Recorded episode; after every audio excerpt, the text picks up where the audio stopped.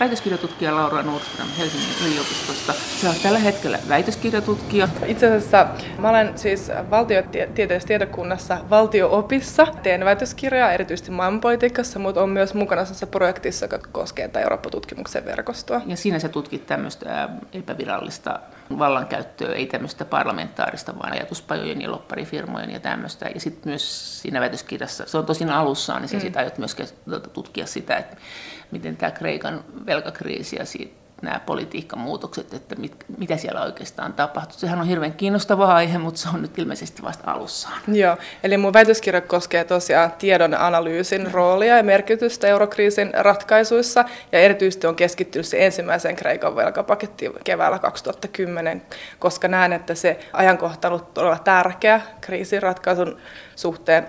Sitä ennen oli sen lyhyt elvyttävä kausi, mutta sitten tässä keväällä 2010 palattiin tavallaan tavalliseen talouspolitiikkaan. Sehän on tosi kiinnostavaa, että mitä siellä kulisseissa tapahtuu, koska meille kuitenkin tavallisille kansalaisille usein sanottiin, että on tällainen teknokraattinen ratkaisu ja vaihtoehtoja joo. Sitten taas jotkut on sanonut, että aina kun rahaa jaetaan, niin se on poliittista. Että siitähän ei ole hirveästi vielä tutkittu mitään. Ei, siis sitä, näitä Talanit ratkaisuja ja päätöksentekoa, sitä on toki tutkittu ja tiedetään, että ketkä vaikutti näin, mutta mä oon kiinnostunut nimenomaan siitä analyysin roolista siinä päätöksissä, että oliko sillä väliä ja minkälaista analyysiä ja kenen analyysiä käytettiin.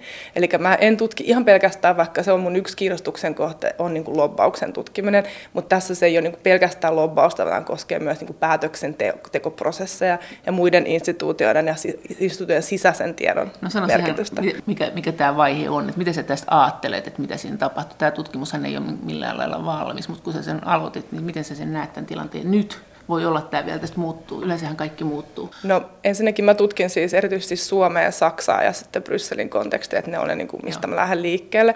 Mutta nyt me tiedetään niin kuin muuten, että toki silloin Saksan rooli on ollut merkittävä, että siksi Saksa on mun keissinen. Mutta äh, ylipäänsä siitä ei ole juurikaan tutkimusta tästä minun tutkimusaiheestani. Esimerkiksi on niin kuin vaan hyvin ylimalkaisia oletuksia siitä, että niin kuin italialainen talousajattelu Alberto Alessina ja hänen oppilaat ja verkostonsa olisivat olleet jotenkin merkityksellisiä neuvoston päätöksenteossa.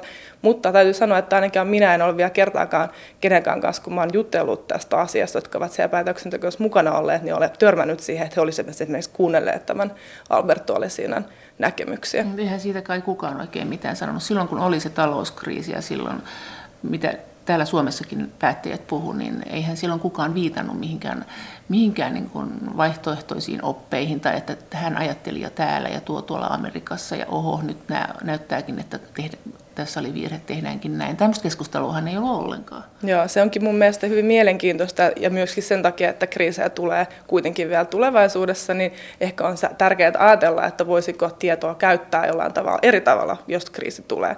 Eli ollaan niin valmistautuneet erilaisilla ratkaisumalleilla. Sä oot ollut Heidi Hautalan avustajan. Heidi Hautala on siis vihreissä Brysselissä meppinä kauaksi olet ollut siinä avustajana? Nyt sä oot siis tutkijana, mutta kauaksi olit siinä, sä seurasit sitä läheltä tätä politiikan tekoa, mitä nyt avustaja näkee? Mä olin vuosina 2009-2011 Brysselissä. Silloin Heidi avustajan silloin seurasin sisäoikeusasioiden valiokuntaa ja jonkun verran ihmisoikeuskysymyksiä, koska hän oli ihmisoikeusalivaliokunnan puheenjohtaja. Sitten mä olin myös 2014 alkaen, niin työskentelin kehitysvaliokunnan kysymysten kanssa, mutta täältä Suomesta käsin.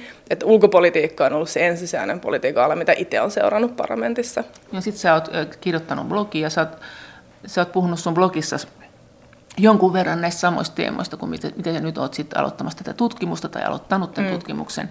Silloin muinoin kirjoitin graduni ajatuspajojen vallasta, eli ah. se oli se mun alkuperäinen akateeminen intressi. Eli sä oot ollut aina kiinnostunut tästä lobbauksesta ja tästä mm. ulkoparlamentaarisesta vaikuttamisesta, tätä, että kun ihmiset äänestää ja sitten olettaa, että no joo, tässä nyt sitten tehdään päätökset näin, niin siellähän touhuu kaiken näköistä muuta porukkaa, joka ei ollenkaan saanut mitään mandaattia äänestyksellä. Mitkä on niin kuin ne isoimmat ja merkittävimmät ryhmät, jotka tällä hetkellä Brysselissä käyttää valtaa? Miten sä näet sen? No ehkä mä voin sanoa ehkä tästä ensimmäiseksi, että mun asennoituminen lobaukseen ei ole siinä mitenkään ylikriittinen. Mä näen, että se on ihan normaali osa poliittista päätöksentekoa, mutta sen pitää olla avointa, jotta kansalaiset tai ketkä tahansa pystyy arvioimaan, mikä se lobauksen vaikutus sitten niin kuin lopullisiin päätöksiin on. Et se avoimuus on se oleellinen tekijä. Sitten toinen on tietysti se, että jos käy niin, että tiettyjen tahojen intressit pääsee paremmin esille kuin vaikka, vaikka kansalaisten intressit, että vaikka kansalaisilla on vaikeampi lähestyä päätöksentekijöitä, niin se on tietysti ei ole hyvä tilanne.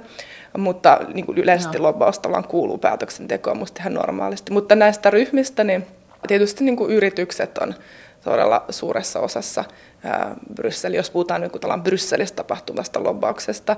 Ja sitten toki siellä on sit erilaisten teollisuuden alan tai muun yrityshalujen yhteenliittoutumia ja vaikka semmoisia yli myös sektoreiden yli meneviä yhteenliittomia, vaikka tämä European Roundtable of Industrialists. Ja sitten on sitten niin kuin lobbausyritykset myöskin erikseen. Ja sen lisäksi sitten on meidän nämä lakiasiantoimistot myöskin, jotka tekee lobbaamista.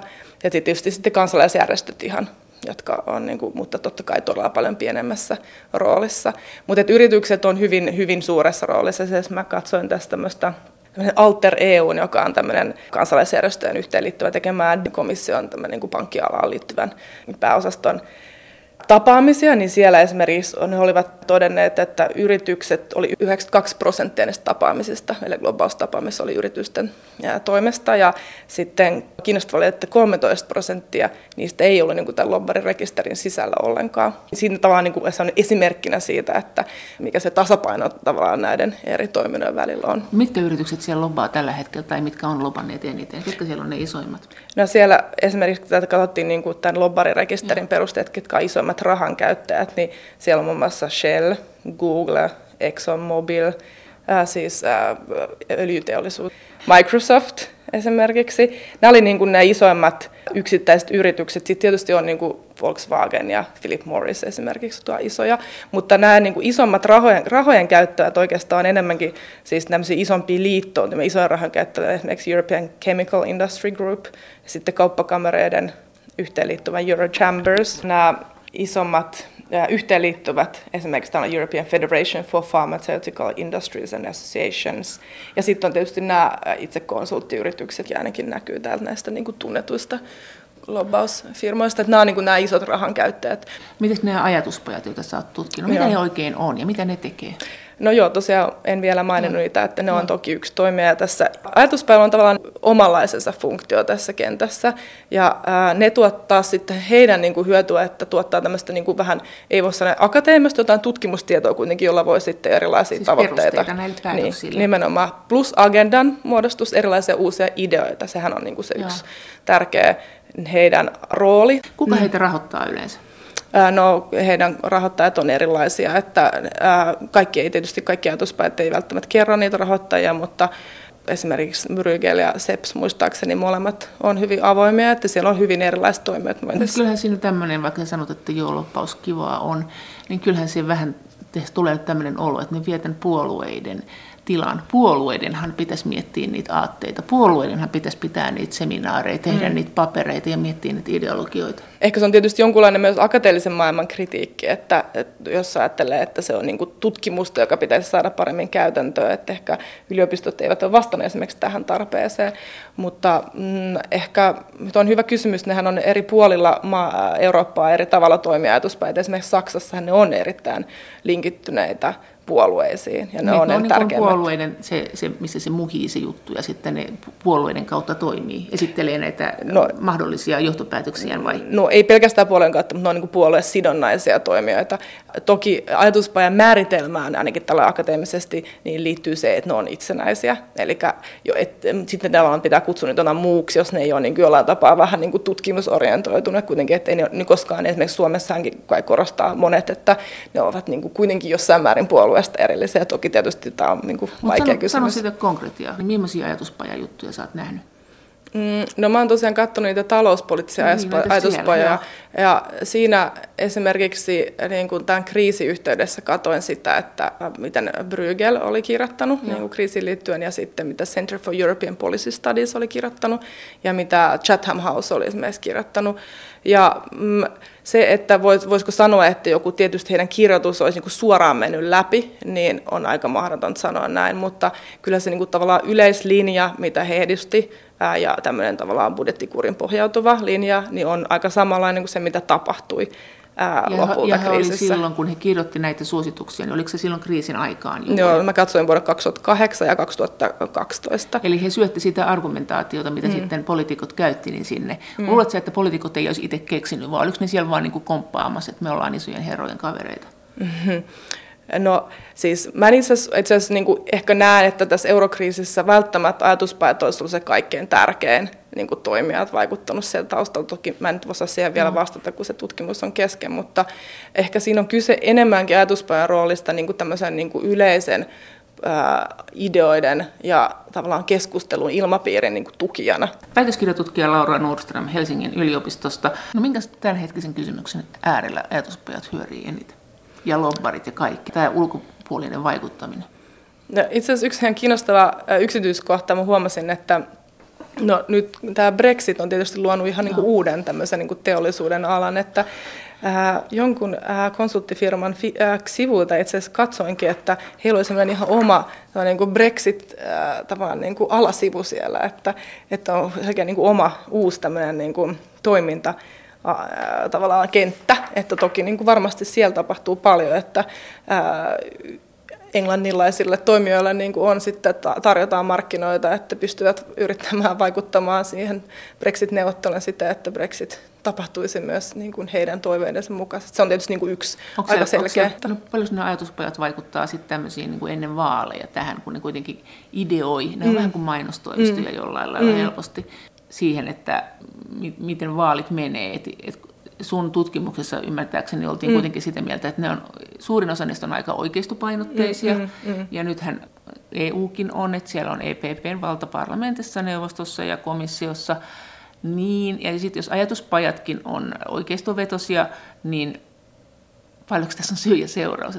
No, tuo on tietysti tämmöinen munakana kysymys, johon on aika vaikea niin vastata suoralta kädeltä. Äh, Mutta siis tavallaan kyllä niin katsoo sitä esimerkiksi listausta siitä kaikkein vaikutusvaltaisesta ajatuspajasta, niin on niin kuin selkeä, että siellä ei mitään tämmöisiä niin vaihtoehtovasemmistolaisia ajatuspaikkoja vaikka näy, että se varmaan niin kuin yhteiskunnassa yleisesti ää, vallalla olevat ajatukset, niin tavallaan niin kuin se on, toimii siinä mielessä, että ne että voi olla, että ajatuspäivä on vaikutusta, tai sitten voi olla, että sellaiset ajatuspäivät pärjää, jotka ovat niin kuin joka tapauksessa ajavat sellaisia ajatuksia kuin jo vallan, vallan niin kuin kahvassa olevilla ihmisillä on. Miten kun sä olit siellä avustajana siellä Brysselissä, niin miten sä näit sen näiden ulkoparlamentaaristen voimien vaikutusvallan että, ja, ja sen, että kun he yritti saada kontaktia meppeihin tai meppien avustajiin, niin siis paljonko te pääsitte läpi näistä, näistä pyynnöistä ja, ja miten voimakasta se oli? Ja lisääntyykö se koko ajan? Että ilmeisesti lisääntyy vai lisääntyy?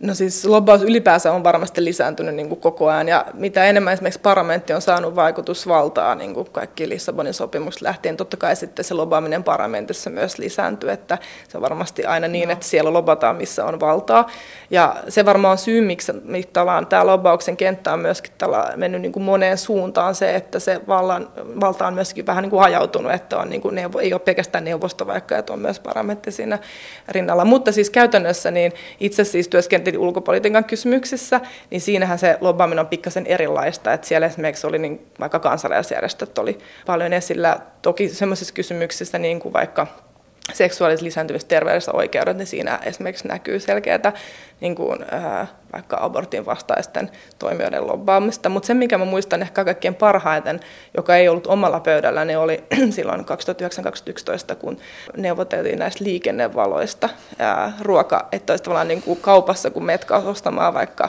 makkaraa tai mitä liian pastaa tai muuta, olisi tullut tämmöiset liikennevalot, että onko ruoka terveellistä, epäterveellistä vai niin kuin, niin kuin, onko punainen ja huono näin, niin sehän oli tulossa, mutta siinä oli niin kuin todella ää, tota, vahvaa lobaamista ja sehän ei sitten ikinä mennyt läpi. Ketä siellä lobbasi? No ää, siellä oli tietysti kaikki niin kuin, ää, ruokateollisuuteen liittyvät ja ainakin niiden kattojärjestö tämmöinen, ää, onko se Food Drink Europe, tämmöinen niin siis se oli iso... tämä ruoan jalostusteollisuus. Joo. No paljon sä näit sitten näissä papereissa, että niissä oli, paljon sä näit, niin kun, mm. että niissä oli suoria lainauksia näiden lobbareiden ja konsulttien ja ajatuspajojen mm. ideoista? No siis sanotaan, niin kuin, että niissä mun omissa, äh, omissa valiokunnissa, missä mä oon toiminut, niin toki joskus näkee sitä, että jossain mietinnössä niin yllättäen tosi monelta ryhmältä tulee niin kuin ihan samanmuotoinen esitys, niin kyllähän se tietysti on, niin kuin panee miettimään, että jostain niin kuin muun kynästä se on. Mutta ei se välttämättä, tässäkin korostaa, että ei se nyt aina välttämättä niin kuin ihan voi välttämättä sanoa, että se on aina niin kuin pelkästään huono asia. Että nyt jos vaikka kansalaisjärjestöt on, totta kai on, niin kuin, meillä on hirveä kiire, avustajilla on kiire ja on valtavia asioita ja välillä voi että joku taho, se voi olla vaikka kansalaisjärjestökin, joka tarjoaa jonkun valmiin muotoilun ja sitten jos tämä vastauttava taho vaikka tietää, että se on niin kuin luotettava taho tai on samaa mieltä asiasta, niin totta kai siinä vaiheessa ei sen välttämättä ole aina niin kuin paha käyttää jotain suoraa muotoilua, mutta jos sen niin systemaattisesti tekee tai tai jotenkin ei mieti esimerkiksi, mitä se muotoilu tarkoittaa, ottaa vaan sen takia, että haluaa. Niin kun... no, miten nämä lakiasiain toimistot? Mm. Ne, niistähän sanotaan, että jos sä oot juristi, niin sä pääset tosi helposti vaikuttamaan asioihin, että esimerkiksi komissiolla ei ole tarpeeksi edes työntekijöitä niin kuin tekemään näitä lakeja, että, että lakiasian toimistot saattaa päästä ihan tekemään niitä perustekstejä. Näitkö sitä? Sanotaan, niin että mun sektoreilla en, en nähnyt, mutta toki olen kuullut, että näin tapahtuu ja tästä niin on myös niin kirjo, tutkimus tai tavallaan oletuksia tutkimuksessa. Mutta nämä lakifirmat on sellainen taho, kun nehän ei ole siellä lobbarin rekisterissä mukana, että niistä tiedetään mun nähdäkseni ainakin akateemisessa tutkimuksessa aika vähän. Eli äh, se on ehkä vähän sellainen niin kuin musta aukko. Sehän ei ole myöskään pelkästään tietysti lakifirmat, jos mietitään niin kuin mikä on tiedon merkitys päätöksenteossa, niin sitten näillä instituutioilla on omat tämmöiset niin kuin lailliset neuvonantopisteet, ja. niin äh, niillä on niin kuin äärimmäisen tärkeä merkitys päätöksenteossa, että niiden mutta valta on valtava. Kyllä, mutta toki ne ei ole sitten tavallaan, niin kuin, eihän niitä mitään niin kuin demokraattista valtaa mutta, sillä tavalla. No miten se sitten menee se ravintoketju, että jos joku ostaa joltakin lakifirmalta joku joku komission alaosasto mm. tai pääosasto jotakin työtä, että, että tässä olisi tämmöinen laki, että voisitteko te kirjoittaa tämän auki ja tehdä tästä lain, tämmöistä haluttaisiin, niin äh, onko se sitten niin, että sitten taas hirveät loppariarmeijat säntää sen lakifirman luokse, vai onko se lakifirma jo valmiiksi lobattu, hmm. vai onko se sitten niin kuin äh, lopparifirmojen lakimiehiä, joilta se ostetaan se asia? tällaista, että olisi joku tietty laki, joka olisi suoraan kirjoitettu ulkopuolella jonkun lakifirman ää, toimesta, niin voi olla, että mutta en, en tällaisia keissejä tunne, että sinänsä tuohon ei voi suoraan vastata, mutta usein näiden lakifirmojen kyllä lobbaus tapahtuu niin, että, ää, että heiltä ostetaan palveluja. No mitä sä nyt yleensä olet mieltä EUn avoimuudesta ja parlamentin avoimuudesta ja demokratiasta EUssa? No sanotaan, niin kuin, että jos ajattelee nyt lähdetään tästä avoimuudesta, lobbauksen avoimuudesta, niin tokihan siinä nyt on niin kuin menty eteenpäin. Et, äh, siis tähän rekisterihän ei ole vanha sinänsä, sehän vasta vuodelta 2011. Ja, et jos ajatellaan, että ennen sitä meillä ei ollut niin mitään tietoa, että se rekisterissä on paljon heikkouksia. Äh, ensinnäkin se, että sitä ei ole mitään resursseja pitää huolta siitä, että ne tiedot siellä on niin kuin välttämättä juuri oikeita. Ja sitten se on tietysti aika valtava, että sieltä on vaikea löytää tietoa. Ja sitä varten esimerkiksi kansallisjärjestöt on perustanut tällaisia, niin kuin kaksi on semmoinen Integrity Watch ja lobbyfacts.eu, sivusto, josta pystyy niin vähän helpommin löytämään sitä tietoa. Sitten tosiaankin se, että sä oot rekisterissä, ei vielä kerro mitään siitä lobauksen avoimuudesta, että kaikkein oleellisempaa tietoa on se, että ketkä tapaa ja keitä ja milloin, se on se oleellinen tieto. No siinäkin on tapahtunut jonkun verran edistystä ja komissiohan on, tämä komissio, Junckerin komissio on ottanut käyttöön tämmöisen niin kuin uuden avoimuuspolitiikan, jossa sitten komissaareen ja komission kaikkien korkeimpien virkamiesten tapaamiset on on niin kuin rekisteröitävä. Onko ne rekisteröity niin, että esimerkiksi jos, äh, nyt on kun tämä on tämä suuri glyfosaattikeskustelu, mm. niin jos sitten glyfosaattia kannattava tai vastustava firma tai joku niin tapaa komission jäseniä, niin siinä kanssa kerrotaan se, että mitä siellä on puhuttu, että, että sitten joudutaan pitämään pöytäkirjaa. Että sehän olisi kiinnostavaa tietää, että, että, että se vaikka menee sisälle, sanotaan nyt glyfosaattiasioista, ja sitten se yhtäkkiä puhuukin siellä vaikka geenimuuntelusta mm. tai maatalouspolitiikasta muuten, taikka ravinnepäästöistä tai jotakin, niin mehän ei sitä tiedetä sitten, että mitä se siellä oikeasti puhuu. Että kyllähän sen kannattaa kirjautua vaikka niin kuin mm. ihmisoikeuksien taistelijana mm. sinne. Joo, no toi tietysti olisi äärimmäisen kiinnostavaa tietoa, että pitäisi olla niin kuin ne myöskin vaikka jotkut pääviestit vaikka niin. mainittuna. Toki näin, mutta tietysti tässä on aika monta muutakin asiaa, jota pitäisi korjata. Ensinnäkin se, että se koskee se komissio vaikka rekisteröimis- tai tapaamista rekisteröimisvelvollisuus, niin se koskee tosi pientä osaa, se koskee noin 300 ihmistä, kun siellä on 30 000 ihmistä töissä. Eli, eli tavallaan ehkä ensimmäinen olisi niin kuin laajentaa sitä rekisteröimisvelvolmista isommalle henkilökunnalle. Ja komissio varmasti voisi mahdollisesti ehkä siihen valmis, jos muut instituutiot tavallaan esittäisi jotain niin kuin askeleita eteenpäin. Väitöskirja tutkija Laura Nordström Helsingin yliopistosta. Kumpi on susta? Onko nyt sitten, kun sä oot kuitenkin demokratiatutkija, mm. niin onko, onko neuvosto demokraattisempi eli kuin parlamentti? No nyt jos puhutaan vaikka tästä avoimuudesta ja, siitä niin kuin lobba, lobbauksen vaikka ää, avoimuudesta, niin siinä mielessä vaikka neuvostohan on tosi, ää, sit on vaikea saada tietoa, että ketä, ketä tavataan, että hehän on, niin kuin, ei ole esimerkiksi ollut tämän avoimuusrekisterin piirissä. Niin, mutta heitähän lopataan kotimaassa, jolloin siihen on helpompi päästä selville toki, mutta monessa maassa ei ole mitään niin kuin rekisteriä tai mitään sellaista, mistä voi saada tietoa, että ketä lobataan, vaikka se voi olla jossain, jossain maissa on helpompaa ja toisessa vaikeampaa. Mm. Nyt tästä näkökulmasta niin ää, ei voi sanoa, että demokraattisempi on, niin kuin, että tietäisi, tiedettäisiin, mitä tapahtuu. Ja nythän esimerkiksi näissä avoimuusrekisterineuvotteluissa on sellainen tilante, että parlamentti ja neuvosto ne on saanut siis oman mandaattinsa valmiiksi ja, ja neuvosto ei aio siis ainakaan näillä näkymin ottaa käyttöön tätä tapaamista rekisteröimispakkoa kuin vaan niin kuin selle, niin kuin pääsihteeristön. No miten sitten nämä loppausjärjestöjen tämä aatteellinen puoli, että, että kun sä sanoit äsken, että tosi kiva, että että kyllä loppaus tarvitaan, että kyllähän sitä pitää olla ja se on kiva sitten, että kansalaisjärjestötkin saa äänensä kuulumiin tosin huomattavasti pienemmässä määrin kuin elinkeinoelämä. Miten sä ylipäänsä koet sen, että mihin suuntaan tämä loppaus tässä nykymuodossaan on viemässä tätä päätöksentekoa ja miten?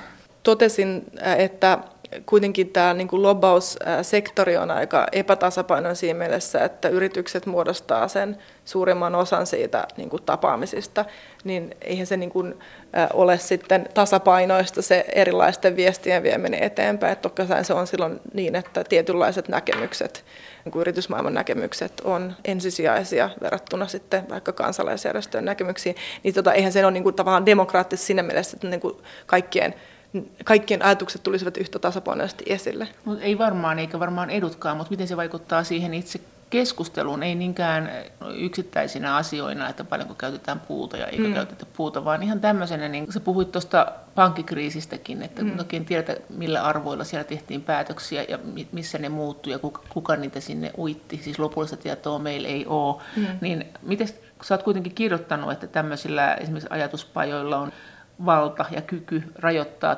ja nostaa erilaisia aatteita ja normeja ja agendoja ja intressejä, mm. että silloinhan kysymys on tästä niin kuin keskustelun tavasta, mihin suuntaan se vie siitä keskustelun tapaa. Että jos sä katsot sitä parlamenttikeskustelua siellä europarlamentissa, niin on aikamoista pönötystä. Mihin suuntaan se vie sitä keskustelukulttuuria? No tietysti jos ajatellaan, että kaikki ajaisi vain niin omia etujaan, niin silloinhan siitä puuttuisi siitä keskustelukulttuurista niin kuin kokonaisvaltainen ajattelu, että jos ajatellaan joku ongelma, että sitä mm. ajatellaan niin kuin eri näkökulmasta, Joo. että sitten jos tavallaan niin kuin yksi näkökulma painottuu, niin ei se ole tietysti hyvä. Nyt ajatellaan vaikka joku kemikaalikysymykset vaikka, niin tietysti on aika vahvaa tämmöistä sääntelyä siitä, että, että suojellaan niin kuin ihmisten terveyttä, sitten on tavallaan myöskin tämä tämmöinen niin kuin better regulation agenda.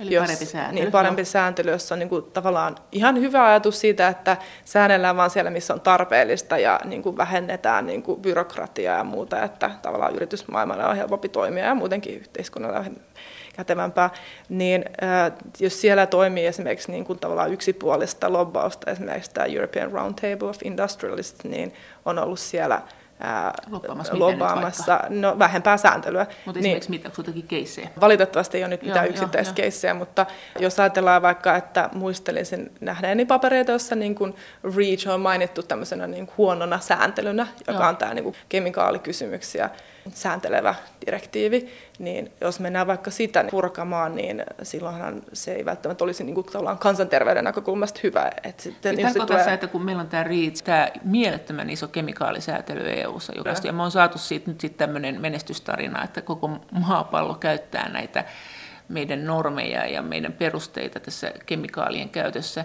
niin sitäkin vastaan eri nurkistaan koko ajan. On se hyvä, että kyseenalaistetaan, mm. mutta sitä vastaan hyökätään koko ajan. Siis kemikaaliteollisuus tavallaan niin kuin vastustaa sitä koko ajan. Niin, nimenomaan Osin. tätä tarkoitin, että jos tämä lobbaus tavallaan on yksipuolista, no. että se rahalla tavallaan saa sitä ääntä kuulumiin, niin sehän varmastikin helposti käy niin, että yritysmaailman lobbaus sitten, jotka on sitten eri asia voi olla kuin kansanterveyden puolesta lobbaavat vaikka jotkut kansalaisjärjestöt, että, että jos ei ole tasapainossa viesti, niin voi olla, että lopputulos ei ole paras mahdollinen kaikille. Juteltiin tuossa, sä puhuit tuosta bromista. Miten sä sanoit siitä? Joo, no siis tässä mä kävin Brysselissä taustakeskusteluja tässä marraskuussa ja ää, nousi sellainen, kun kyselin ihmisiltä, että mikä on niin lobbauksen uudet trendit, Joo. niin aika monet nosti tämmöisen niin, kuin, niin kutsutun astroturfing-nimisen ajatuksen, joka on tästä omien agendojen piilottamista tämmöisten kansalaisjärjestömaisemman toiminnan taakse. Ja tässä oli esimerkiksi esimerkkinä konsulttiyritys Burson Marsteller on perustanut tämmöisen Alliance for Consumer Fire Safety in Europe. Ja tämä kuulostaa tietysti niin kuin, että tämä järjestö ajaisi jotain paloturvallisuutta, Joo. mutta mitä ilmeisemmin esimerkiksi tässä yritettiin lobata sitä, että paloja hidastavissa kemikaaleissa ei otettaisi bromia pois siitä niin kuin kemikaaleista, Listasta, joka kuitenkin sitten on ilmeisesti terveydelle vaarallista. Niin tämän tyyppistä toimintaa, niin se tietysti on jo vähän kyseenalaista ehkä. Eli he tekevät nyt lopparifirmat, he on keksinyt tämmöisen, että he naamioituu kansalaisjärjestöihin. Tällaista on ilmeisesti tapahtunut kyllä. Mitäs muita uusia trendejä siellä on tämän lisäksi? No yksi on just tämä, että yhä enemmän niin kuin itse halutaan suoraan lobata. Että ei enää niin kuin haluta, että konsultti yritys lobbaa niin sun puolesta. Että, ja käytetään just kaikkia mahdollisia eri kanavia. Konsulttitoimistot toimii sitten, ne osaa niin kuin paikantaa se, että missä kannattaa Joo. vaikuttaa. Mutta Ajatuspajat tuo tämmöistä tieto, tietopohjaa, sitten isommat liittoutumat tuo näitä hartioita ja sitten itse voit mennä niin kuin suoraan lobbaamaan, niin kuin, jotta voit sitten tietää, ää, niin kuin, tietää ja olla niin kuin uskottavasti se, joka voi kertoa, että juuri näin se asia menee.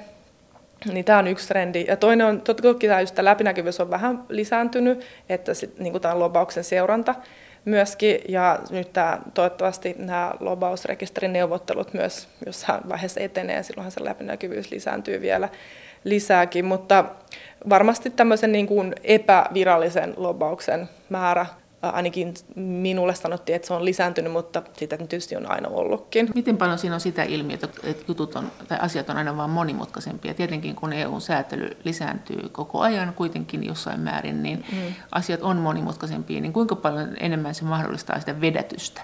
Että kyllähän nyt jos osaa jonkun asian, niin ihan helpostihan sitä aika helposti pystyy vedettämään ihmisiä, jotka ei osaa sitä asiaa niin hyvin, että nostaa sieltä vaan ne jutut, jotka omaa ajattelua tukee tai omaa etua tukee ja on tosi hiljaa niistä, jotka ei tue?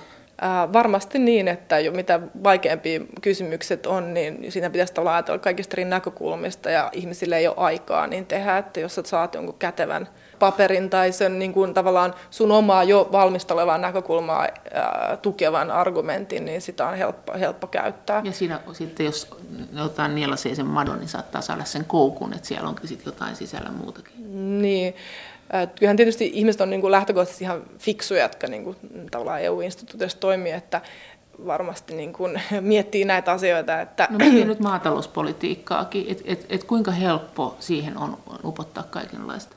No niin siis tämä nyt on hyvä esimerkki, että tietysti vaikka on tämä vaikka parlamenttiin no, toiminta, niin eihän nyt vaikka kaikki MEPit voi olla minkään EU-maatalouspolitiikan mm. ammattilaisia, että kyllä sen voi niin kuin olla tosiaankin ehkä yksittäiset tapaamiset ihmisten kanssa, jotka on vakuuttavia, voi vaikuttaa aika paljonkin siihen, miten sä ajattelet asioista. Miten sitten tämä pyöröovi-ilmiö?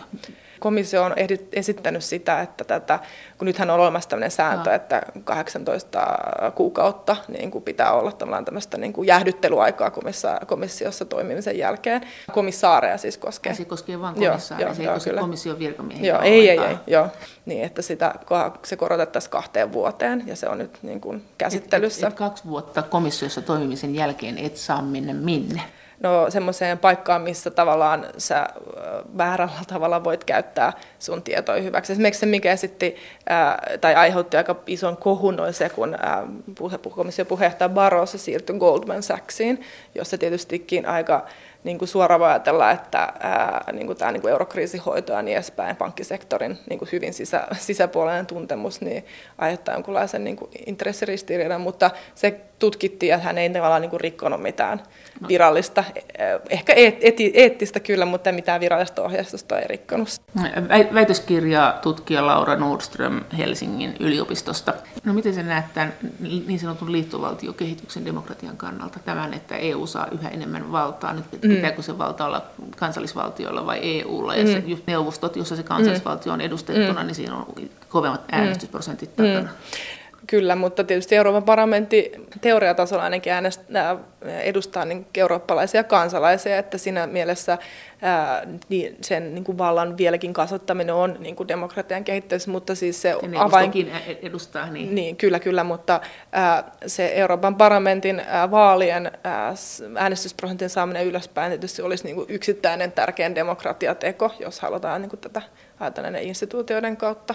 Miten sä sitä kehittäisit sitä parlamenttia ja demokratian kannalta? Vai poistaisit sen kokonaan, jos se äänestysprosentti laskee liian pieneksi? No en kyllä poistaisi kokonaan. Kaikkein tärkein olisi saada kansalaiset, EU-kansalaiset ymmärtämään, että eurovaaleissa kannattaa äänestää koska kuitenkin parlamentti on tärkeä päätöksentekijä. Ja kuten me kaikki nyt täällä Suomessa on tämä mantra, että 70 prosenttia lainsäädännöstä tulee Euroopasta, niin siinä kuitenkin monissa lainsäädännössä Euroopan parlamentti on myös päättämässä, niin se saataisiin tämmöinen niin kuin keskustelu, julkisen keskustelun tila näistä EU-kysymyksistä. Miten pitkälle sä näet, kun sä kuitenkin avoimuudesta ja demokratiasta olet puhunut mm. ja kiinnostunut, niin tämän eliitin ja kansan eron, että tässä joku aika sitten puhuttiin siitäkin, että et, et englanti on eliitin mm. kieli, että ei eliitille ole mikään ongelma se, että mm. pitää hoitaa asiat englanniksi, mm. niin kuinka paljon eliitin ja kansan mielipiteet EU-sta eroaa? Onko se sinusta ongelma? Kyllä se niin demokratian näkökulmasta tietysti on ongelma, jos ne eroaa. Ei musta kuitenkaan voisi sanoa, että niin kuin enemmistö kansasta vaikka niin kuin olisi ää, täysin EU-vastaisia vaikka, ää, että toki meillä on niin kuin tiettyä liikehdintää sitä vastaan, että, että siinä mielessä nyt jos ajattelee, että se kysymys on, onko, onko EUta vai ei EUta, niin ei siinä nyt ole semmoista vielä eroa muodostunut, mutta onhan se niin kuin ihan tämmöisen niin kuin politiikan tutkimuksen näkökulmasta helposti käy niin, että jos sä se tulee osa jotain niin kuin tavallaan eliittiä tai ryhmää, niin helposti sä rupeat niin kuin olemaan toimimaan siinä kontekstissa ja sulle vähenee ehkä ne yhteydet sitten niin kuin muihin konteksteihin. Että no, ja se esimerkiksi just tämä pyöräovi-ilmiö, niin se on tietysti siinä mielessä niin kuin vähän haastavaa, että jos nyt ajatellaan, että on niin kuin eri, vaikka EU-instituutiona ja sitten on vaikka yritykset ja kaikki kansainväliset instituutiot, jos on niin kuin samat ihmiset, jotka vaan vaihtuu tois, siellä edestakaisin, niin, niin se voi olla, niin kuin, ei välttämättä tarkoita sitä, että näkökulmat olisivat aina laajoja niihin kysymyksiin. Mikä se on se tapa, millä he rupeavat puhumaan siellä, eliitti? No, mm, jos, jos ajatellaan vaikka tätä EUn tulevaisuuskeskustelua, niin kaikki niin kuin, EU-instituutioissa toimivat ihmiset tietää, että on meneillään tällainen niin kuin suuri keskustelu ja Junckerin johdolla ja näin, niin, mutta kyllä myös epäilen, että ehkä ihan jokainen suomalainen kansalainen ei tiedä, että tällainen mutta, suuri EU-keskustelu. Että sinänsä, niin kuin, että, että en tiedä, onko ne välttämättä ne näkökulmat eri, mutta että ehkä ne keskustelut on eri ainakin. Mutta miten, jos ajatellaan, että melkein puolet EU-kansalaisista osaa vain omaa kieltään, mm. ja nyt sitten Britanniakin lähtee mm. englantinsa kanssa, niin entäs tämä kielimuuri, miten pahana demokratian ja avoimuuden ongelmana sä sen näet? EU-elittihän osaa englantia mm. ja osaa mm. ranskaa, ja, mm. ja tässä just juteltiin joku aika sitten, että ei, ei, ei kieliasiat ole poliittisesti kauhean kiinnostavia niin kuin EU, mm. siis yle ei pääse poliitikoille. Että se ei ole tämmöinen ykkösjuttu, mutta, mutta tavallinen kansalainen, niin sehän törmää siihen heti. Niin, no siis tietysti onneksi nyt kuitenkin monet asiat on käännetty niin kuin eri EU... No yhä vähemmän suomeksi. Joo, nämä pitää varmasti paikkaansa, mutta tavallaan, että ihan, ihan kaikki nyt ei englanniksi ole, mutta to, toki toi nyt on siis ongelma, että totta kai se täytyy, niin kuin, jos sitä tietoa haluaa saada, niin että sitä pystyy lukemaan. Et, äh, tuo on hyvä kysymys kyllä, että pitäisikö sitten laittaa vain enemmän resursseja siihen, että kaikkia käännettäisiin.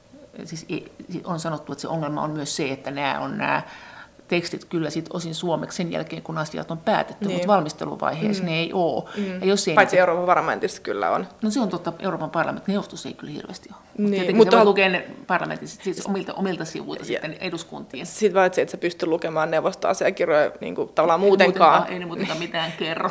No komissio. niin, niin, tavallaan, että... Joo, toi ehkä komission osalta mä en osaa sanoa paljonko siellä niin kuin, äh, on käännettynä äh, tekstejä, että varmaan pitäisi katsoa tarkemmin, mutta siis Euroopan parlamentissa tosiaan ne on kyllä kaikki käännettynä, että sinänsä niin tämä kritiikki on varmaan niin kuin hyvä, mutta et, on varmaan muita kysymyksiä myös, minkä takia EU on niin kuin liian kaukainen kansalaistensa näkökulmasta kuin vaan se kielikysymys. Miten tämä neuvoston avoimuus? Mitä sä siitä olet mieltä? Ja siis neuvosto tietenkin on demokraattinen sitä kautta, kun sinne on äänestetty ne ihmiset, mm. mutta, mutta miten muuten se neuvoston toiminta, että kyllähän siihenkin törmää koko ajan, että esimerkiksi virkamiehet sanoo usein, että he ei voi niin kommentoida, mm. tai toisinaan sanoo, että he ei voi kommentoida sitä, mitä mieltä muut maat on näistä asioista, joten me ei tiedetä neuvottelutilannetta. Mm sitten voi olla, että ne virkamiehet ei ole kommentoinut edes oman maan mediassa. No siis mä itse asiassa olin niin kuin, äh, mukana parlamentissa, kun tätä asiakirja-avoimuutta, niin sen tilannetta tarkasteltiin vuonna 2011, ja silloin tunsi aika hyvin tämän niin kuin, tilanteen, että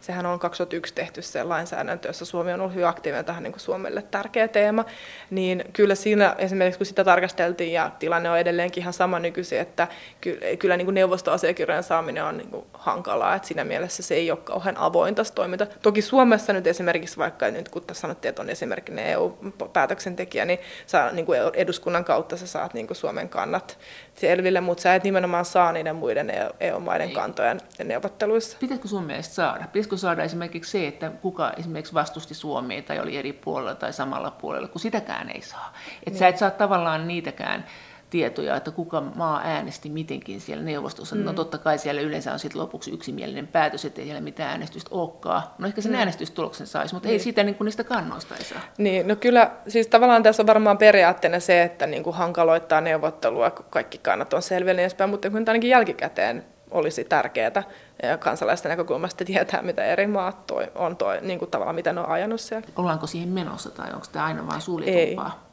ei, en mä kyllä näe, että siinä olisi edistystä tapahtumassa. Että silloin 2011 esimerkiksi parlamentti esitti useita niin kuin ehdotuksia, miten niistä asiakirja-asetusta niin, niin parannettaisiin. Siinä yksi suuri ongelma, että siihen on että niin kuin, ää, poikkeuksia, milloin sitä asiakirjaa ei tarvitse antaa, ja sitten tulkitaan yleensä aika laveasti, tai niin kuin, tulkitaan just niin, että no, aika iso osa on vaikka mustattu siitä asiakirjasta, että, että tavallaan annetaan vain hyvin vaillinaisesti sitä niin kuin avoin, asiakirjaa niin kuin avataan ja kansalaiselle.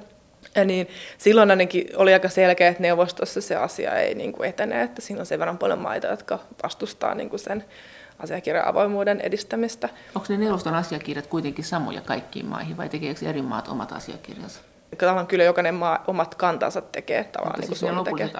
asiakirjat, joita, joissa on mustattu niissäkin ne keskeiset asiat, usein maiden nimet, niin onko ne... Ah, ne on yhteisiä, joo. Ne on yhteisiä. Joo, no, onko tämä neuvoston, tämä asia juuri se se pahoin avoimuusongelma ja sitten ehkä se loppareiden epäselvä rooli? Jos puhut ekaksi tämä asiakirja-avoimuus, niin tota, no siinä on, on useita muitakin niin kuin hankaluuksia, että just nämä, on aika paljon muitakin päätöksentekokohtia kuin vaikka neuvoston kokous tai parlamentin viralliset äänestykset.